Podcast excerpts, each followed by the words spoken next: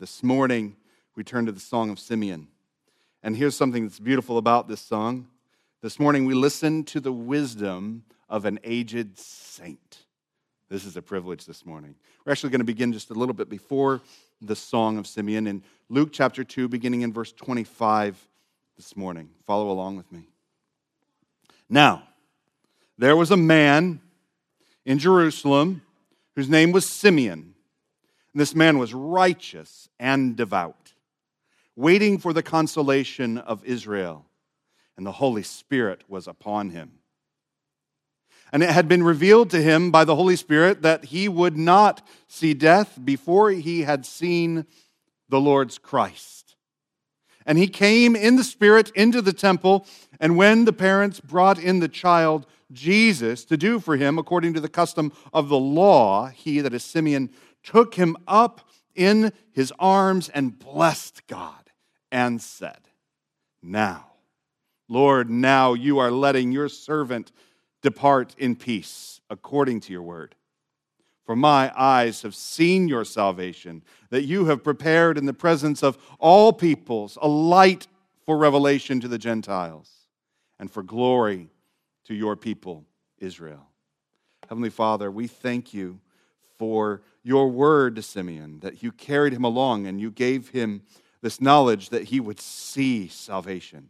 And he did.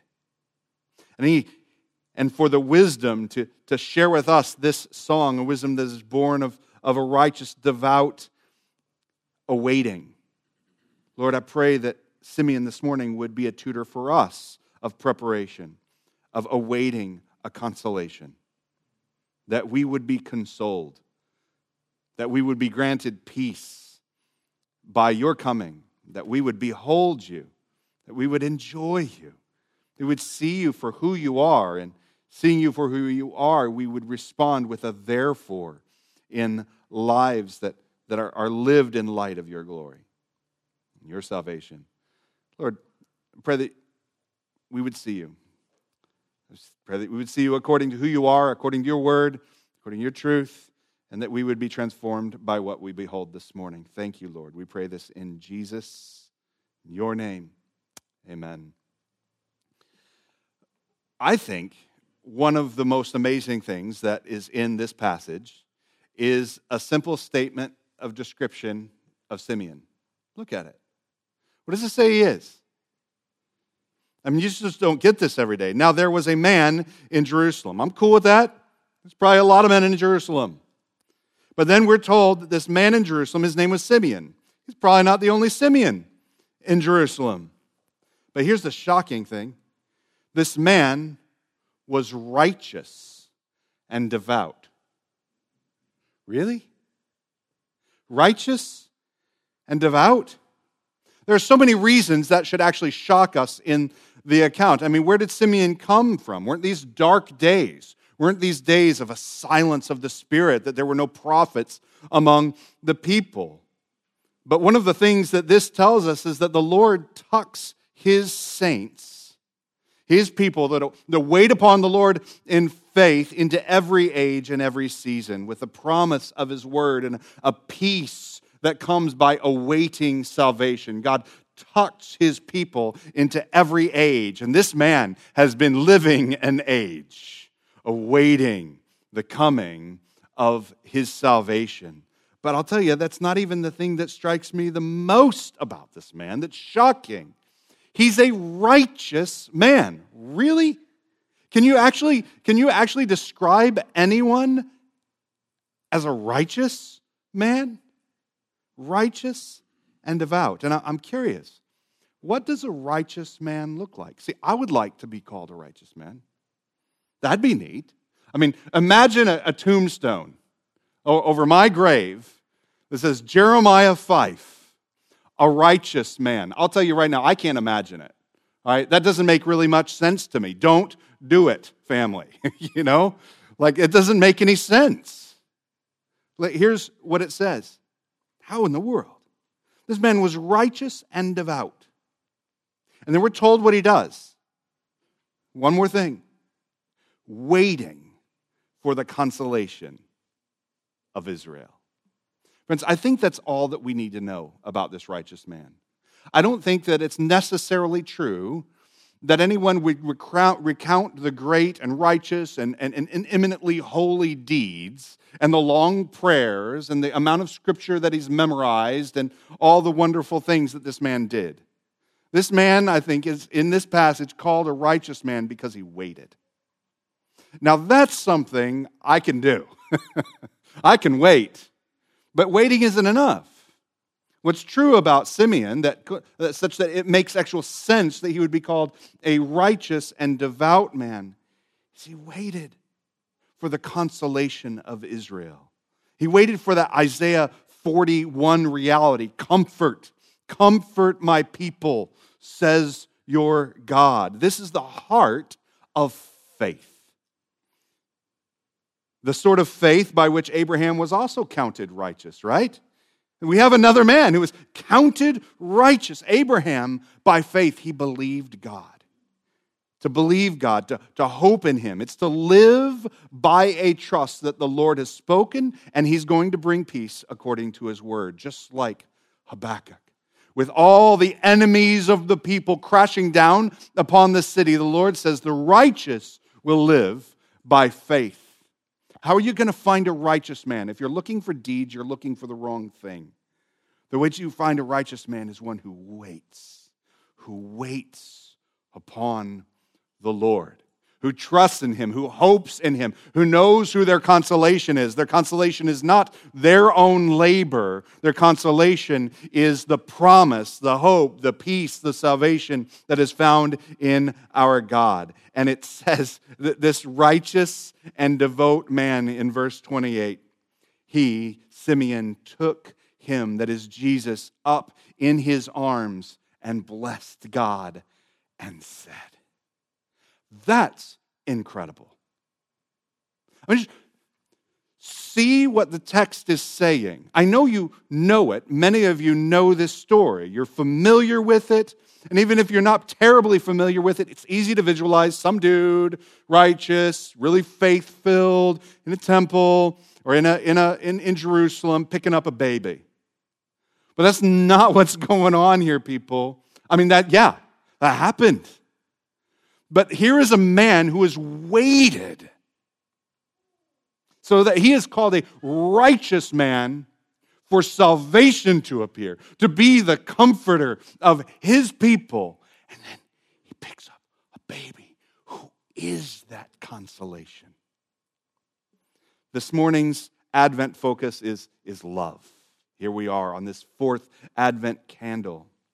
This is a moment of an int- intimate intermingling of love and devotion and faith and worship. Simeon, who is righteous and devout, takes up the very love of God in his arms and worships. Imagine picking up love. Babies aren't love, they're wrinkles and lots of skin and flesh. But this baby is more than skin and wrinkles and flesh.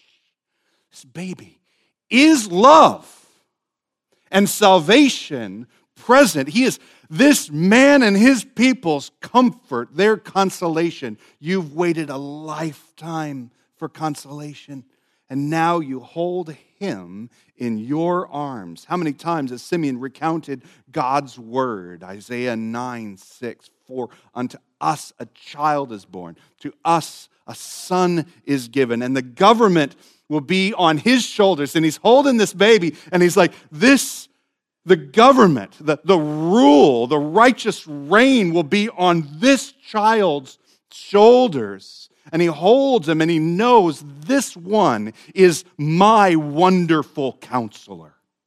This one is my mighty God. Is not will be, not will grow up and discover, not will do something that makes him quite amazing, but rather he is everlasting Father. He is Prince of Peace. He's consolation for Simeon. This tells us something about Simeon, doesn't it?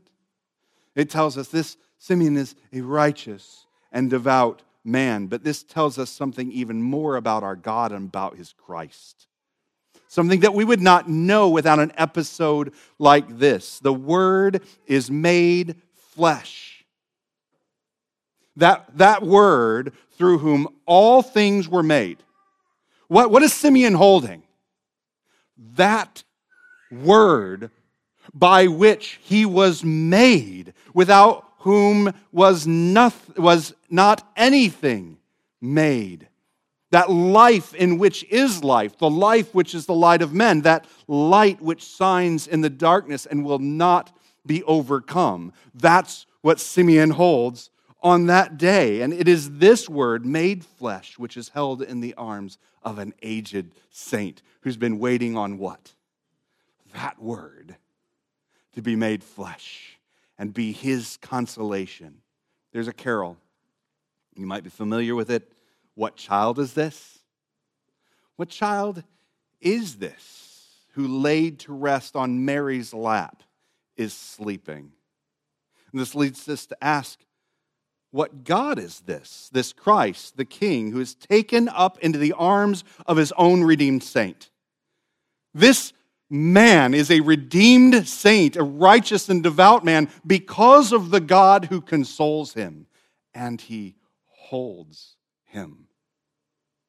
Who is this God who, who does this sort of upside down thing called the incarnation? Up to this point, Jesus is, is Simeon's salvation. This is the whole point of, of the passage. Simeon, Jesus is Simeon's salvation. Jesus, whom, whom Simeon holds, is his redeemer. Jesus is Simeon's maker. Jesus is Simeon's light and glory. That's what he sings in his song. And the business of those who are redeemed by this Christ is to take Jesus up into their arms. Stay with me. It wasn't just the business of Simeon. Simeon, an aged saint that we ought to honor, you and I ought to respect, that we ought to aspire perhaps to be like, takes up the Christ in an intimate embrace. That is a glorious mystery to be followed by example. We who have been so loved, so rescued, so kept by the powerful right hand in our God, take up our God to hold him close to our chest in a loving devotion. This is the kind of loving intimacy that is made available by drawing near to our God. It is, it's more than a metaphor. It is something that is in the incarnation made appropriate desirous for redeemed people. It's striking to me that up to this point in the narrative, Jesus has done nothing by himself except come. The angels announced his birth. Mary labored at his birth. She and her husband Joseph swallowed him. They comforted him. He was carried into Jerusalem. Now we know that'll happen again, right? He was carried into Jerusalem by his parents. Imagine the Lord of all things carried into his chosen city by parents. And now he's taken into the arms of an aged saint. That is made possible by the incarnation. Jesus in the flesh, held by his redeemed. Friends, do we understand in the incarnation that this the incarnation is not just something that God did to do something? And then it's kind of done. You know, you got the incarnation because you had to have the cross. You can't have the cross without a body. And so Jesus had to take on flesh. Why didn't he just show up in the flesh in some body that could be crucified a couple days later? Now, the incarnation is part of the design of God for eternal history because when we celebrate the resurrection of Jesus Christ, he takes up that flesh again a redeemed flesh, that we also would be like him. And he's sitting on the throne of heaven. When we studied our time through Hebrews, it was one of the things that was most shocking to me is Hebrews so clearly holds out to us the reality that there is a man with flesh on the throne of heaven, who is the God man. He is the incarnate God who reigns forever, and our eyes will see that God. We'll see him. And I just, man, if a wise, aged saint wanted to take up Jesus and hold him, man, when we see him, will we not want to touch him? Not like, are you real? Like Thomas sort of touch. We will want to hold him and be held by him. And here's the thing we can. The incarnation tells us God with us, really with us, our judge drawn near to be our salvation. Can we believe that? I'll tell you, I'm not used to thinking like that. I love thinking about the infinite glory of God.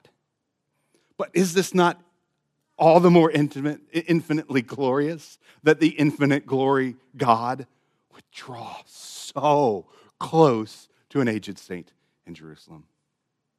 There's a, a song, it's one of my favorites. I've quoted, I think this is the most quoted psalm at Crosspoint Coast over these 10 years. It's the song called Entitlement by Beautiful Eulogy, and it goes like this We spend a lifetime trying to find love in anything and everything that life has to offer. It's true. And oftentimes we trade the temporal satisfaction for the things that the genuine believer is entitled to. I'm convinced that it's because they don't understand that there exists an order of benefits of redemption that's applied to his bride. There is an order of benefits of redemption that the Lord has applied to us, that we are entitled to. We hold a title, an inheritance, a surety that is ours in Christ. And on this day, Simeon takes hold of the greatest benefit of Emmanuel. He touches him, he holds him, he experiences an intimacy with the God man. Friends, this is for us.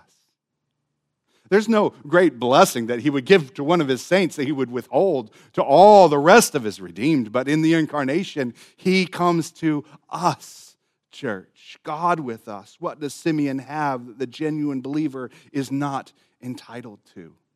God with us. Man, I, I'm not ready for Christmas. I got too much to do this week, and it has nothing to do with gifts.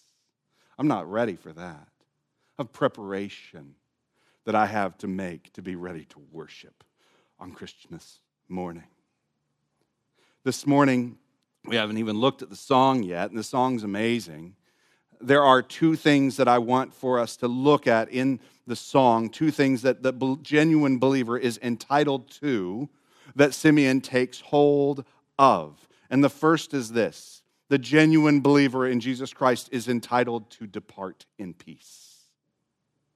You and I, not just Simeon, you and I are entitled to depart in peace by gift. It's, a, it's an entitlement by grace before you say, Yes, my right.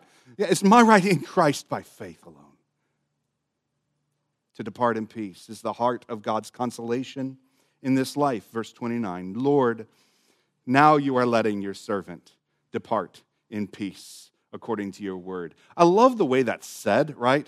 It's clear Simeon wants to depart, but he can't depart in peace. He hasn't seen Jesus. You see, apart from beholding the Christ, you can't depart in peace. Be, besides taking up the Christ, holding him particularly with the clear faith of one who awaited the consolation of Israel, be, be, apart from taking up the Christ, he can't depart. But he's been longing to. Simeon is God's servant and he longs to depart and be in his household. Simeon is God's servant amongst dozens of servants that are mentioned in the New Testament. You see, now let your servant depart in peace. Listen to this list of servants, the humble estate of the servant Mary, right? Paul, a servant of Christ Jesus. Our sister Phoebe, a servant of the church. Apollos and Paul, servants. Paul and Timothy, servants of Christ Jesus. Epaphras, our beloved fellow servant. Tychicus, our beloved brother and fellow minister and fellow servant in the Lord. Moses, faithful in all God's house as a servant. James, a servant of God and of the Lord Jesus Christ. Simon Peter, a servant of Jesus Christ. Jude, a servant of Jesus Christ. The revelation of Jesus Christ to his servant, John. We are servants in the household of God who get to see him and then enter into the intimacy not only of a servant, but of a, a son, a daughter, one who is behold and close, brought near, and then a bride. The greatest intimacy, to experience a genuine union together as one church, this bride of Christ's. And friends, whether it's a servant, a child, or bride, the greatest intimacy of any of these, the greatest fellowship that we would have is to enter into his household. And that's Simeon's longing. He wants to be home. He's not home here. He doesn't, he doesn't want to be home here anymore. You remember uh, in the entitlement issues of, of beautiful eulogy? We trade the, these temporal satisfactions for the things that the genuine believer is entitled to. And Simeon says, No, I don't want any more temporal satisfactions. I've got like a hundred years of those. Done with it. I want to go home.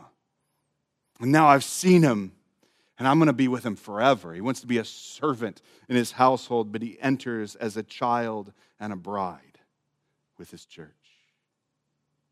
Of course, the greatest servant of all time, with whom we have intimacy and fellowship, is the suffering servant, Jesus Christ. He has an intimacy with us even by becoming a servant with us in the household of God. A servant of the Lord is only home in the house. Simeon, he's in the temple on the day awaiting the consolation of the Lord. Why is he in the temple? Because he's, he wants to be near the house of God, much like David, who just longs to spend his days in the house of God. He's awaiting the consolation of Israel, the consolation, the comfort that comes by the presence of the Lord. He longs to enter that eternal house. Do you long to enter that eternal house? See, all the servants of the Lord will depart all of them. And the Lord promises peace to every one of his servants. I would offer three scriptures to you, three scriptures that might serve you in meditation, that you might be loosed from the temporal satisfactions of this world, particularly in this season of gluttony, right? That we might be released from temporal satisfactions and begin to hold to our peace. Romans 5 1. Therefore, since we have been justified by faith, we have peace with God through our Lord Jesus Christ. Do you know what it is to have peace with God by faith? Isaiah 26, 3. You keep him in perfect peace, whose mind is stayed on you because he trusts in you. It's not about the person. It's not about the, the great degree of their faith and trust. It has to do with the trustworthiness of the object of their faith. And they're in peace because they know He's immovable. He is powerful. He is the Lord God, the maker of all things, who keeps me. That's peace. And then John 14, 27, Jesus Himself says, Peace I leave with you. My peace I give to you, not as the world gives, do I give to you. Let not your hearts be troubled, neither let them be afraid. This is the promise for us, we who have been given that comforter, the Holy Spirit, to tutor us in the comfort that we have in the presence of our God. Go and, and spend time in these realities. These are true. These are what are entitled to you by faith for you to take hold of. It's yours. Take him up. Become intimately acquainted with the peace that is yours in Christ. And all of this is according to your word. Now let your servant depart in peace according to your word. Let's consider the word of the Lord, which strengthens us to serve the Lord in this life, that, that we can remain. Simeon didn't skip any steps. He remained and he waited upon the consolation of the Lord. 1 Corinthians chapter 15 gives us a, a, a glimpse of what it looks like to, to do this labor of waiting. 1 Corinthians 15, beginning at verse 53. For this perishable body must put on the imperishable. This mortal body must put on immortality. When the perishable puts on the imperishable, and the mortal puts on immortality, then shall come to pass the saying that is written Death is swallowed up in victory. Oh, death, where is your victory? Oh, death, where is your sting? That which is death is about to be defeated. The, the perishing, the mortality of death is no more. Whatever it is that is about death, that makes it a, a perishing reality, passing away reality, is gone. According to the word of the Lord and the good news of his gospel, we have a hope of an imperishable body and immortality. That's good news. If you're paying any attention to what's going on to you and your body in this life, it's good news there is imperishable. There is immortality. And First Corinthians goes on and it tells us what, what's that supposed to do for us? What, what's the result of a reflection, a preparation, a consolation in the reality of a hope of immortality? Therefore, my beloved brothers, be steadfast, immovable always abounding in the work of the Lord, knowing that in the Lord your labor is not in vain. There's a lot of weightlifting that's happening in my house. I think it's a, a teenager thing. There's a lot of weightlifting. I know when I was a teenager, I did weightlifting on into college. And, and here's the thing that the, the, the older you get, the, the more that you realize that, that actually weightlifting is sort of a, a win lose scenario. You might put on a little bit of bulk, but you also might throw out your neck, right? You, you, might, you might be able to stand up stronger until you throw out your back. You see, there, there's, a, there's like a, I, I can lean into the hope that is found by strengthening my body, but it also might be the very thing by which my body curls up, shrivels up, and perishes. All right?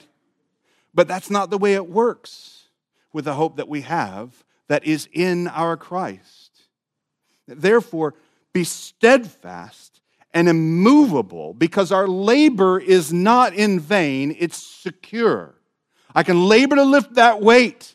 I can labor to put on that bulk or strengthen some tendons and joints, but it might be in vain. It might just break, it might not work. But we have a labor that is in the hope that we have of consolation, to be comforted. It's not in vain. It actually works. It produces fruit and freedom and, and rests on peace. Here's the fact of the matter the death of death strengthens us to serve in this life. The death of death strengthens us to serve, to be steadfast, and to be immovable. Day after day and year after year, Simeon's life moved on. What sustained him for as many years? He probably had at least double what I got. And I'm like, done. I'm kind of tired of it. I do not feel in here steadfast or immovable. I feel burnout and exhausted. Do you? Do you ever have a moment like that? He remained double me. And he continued to wait. What sustained him? How did he walk in righteous devotion all of those years? How is he steadfast and immovable, always abounding in the word of the Lord? The hope of salvation moved Simeon. It was better than weightlifting, it was better than stretching, it was better than good diet and exercise. His hope was in the Lord, and his confidence was that he would be able to depart this life in peace. Friends, that's not Simeon's promise alone. That is what you are entitled to if you are in Christ. How, how we cling to the ways of the things of this world.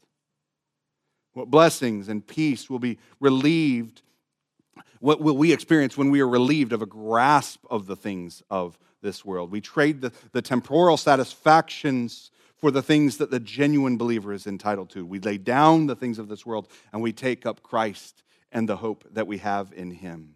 When Jesus, we see Jesus, our salvation, we experience an intimacy and a fellowship with Him because He is our peace. You keep Him in perfect peace, whose mind is stayed on you because he trusts in you. Isaiah continues trust in the Lord forever. For the Lord is an everlasting. Friends, that is the first thing that Simeon takes hold of. And I, am envious, I'm jealous of this old man in Jerusalem. I want to be like him, I want to have what he has and he has the hope of departing in peace. And he also has the joy to behold salvation. Here, here's the first thing that we see from, from Simeon's words for, for my eyes have seen your salvation that you've prepared in the presence of all peoples. What did he see? His eyes. What did he sees? A baby. And that baby has a name, a name that is given to him by the angels and then his parents in obedience to the angel's word. He sees Jesus. You see, to see Jesus, to behold Jesus, is to see salvation. Jesus is our salvation. It is not true enough for us to say, and we've pressed this point a, a few times in this series, it is not enough to say that Jesus has worked our salvation. See, Jesus is not just a doer, a conduit, a practical means to a salvific end, some other salvific end, like peace or rest or the death of death. Now, Jesus is our salvation. He is the whole and completer of our salvation. To see him is to see how we are saved, how we are rescued, redeemed, forgiven, reconciled, and made whole, and the one to whom we are reconciled, redeemed, and made whole. We too, with Simeon and through the witness of the scriptures, are to behold our salvation. We are to see Jesus. 2 Corinthians chapter 3, beginning in verse 18. And we all, with unveiled face, beholding the glory of the Lord, are being transformed into the same image from one degree of glory to another. We, believer, are to behold Jesus. Look at Jesus. Take up Jesus. Consider the Christ. Behold salvation. If you've seen the face of Jesus, what more have you to fear? Friends, we're exhausted, we're tired, we're beat up. We're sinning and wandering and tied to this world, and we're afraid, filled with anxiety, often in fear. But we who behold Jesus, what do you have to be afraid of? You see, if you look at Jesus, and we're given a number of looks at Jesus, certainly this baby in Jerusalem on that day, held by Simeon, this is Jesus. This is our God. But this also is our God, the height and breadth and depth, the fathom of the fullness of the glory of our God expands all the way from a baby in Jerusalem to Revelation 1. And in the midst of the lampstands, one like a son of man, clothed with a long robe and with a golden sash around his chest. The hairs of his head were white, like white wool, like snow, like whiter than Simeon's on that day. This is the, a, a picture of eternal, aged wisdom, like snow. His eyes were like a flame of fire. His feet were burnished bronze, refined in a furnace, and his voice was like the roar of many waters, not the whimper of a baby, but the roar of many waters. In his right hand, he held seven, hello, stars. That baby that Simeon held in his arms will be revealed to us as the, as the one who holds seven stars in his hand. And from his mouth came a sharp, two edged sword, and his face was like the sun shining in full strength. That's who Simeon picked up and held close and sang a song. That's Simeon's salvation. if you've seen Jesus, what do you have to be afraid of other than Jesus? This is the most frightening image I can imagine. That image of the one that Simeon held. And he's come close to us. He is that consuming fire of heaven's glory. When Simeon closes his song with the word glory, that's no small thing.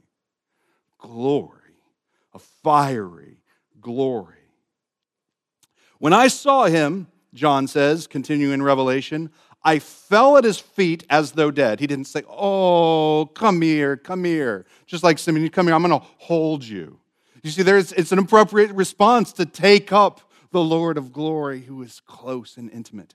And it's appropriate response to fall on your feet as though dead. But he, that is the angel that was with John, laid his right hand on me, saying, Fear not.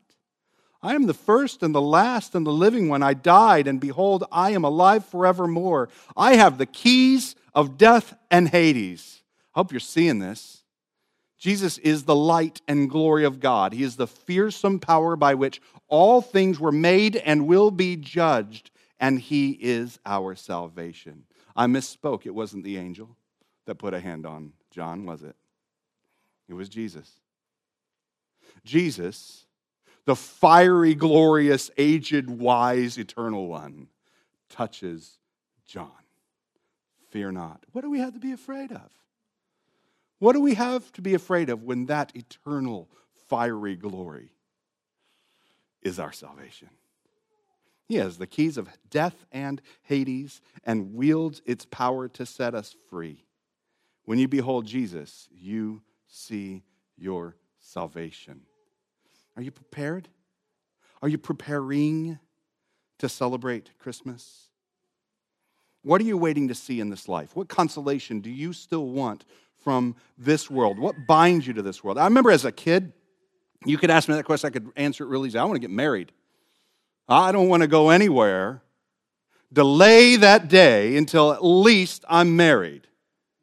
Somewhere I delay that day until I have kids, or I see some grandkids, or I graduate from college, or I finally get that career and get to experience a little bit of benefit from that education that I got. What it's holding to you to this life. For Simeon, he said, Man, I've seen it all, and all I want is consolation. All I want is the Lord of glory. All I want is to see my salvation. After the words of institution, before communion, I began to say just a few years ago, I had this little phrase Lord, come quickly. And I don't know if you've noticed, I tend to pause when I say it. That's not for effect. I'm sitting, I'm thinking about it. I mean it every single time. Until He comes, oh, I'm not waiting on anything. There's a lot of beautiful gifts in this world, but they're nothing. They're nothing compared to the consolation that I desire in my best moment on Sunday morning when I'm presented with his body and blood that'll bring me to him. 1 Corinthians 13 For now we see in a mirror dimly, but then face to face. Now I know in part, then I shall know fully, even as I have been known. Simeon beheld Jesus with aging eyes. He held him with aging arms. He worshiped him as his years of righteous devotion had prepared him to do, but was nothing like when he had new eyes. And he sees him with those new eyes, imperishable eyes that will see him forever, made fit to behold the Lord of glory. You and I too, all who are in Christ, will together with Simeon see Christ face to face in all his glory.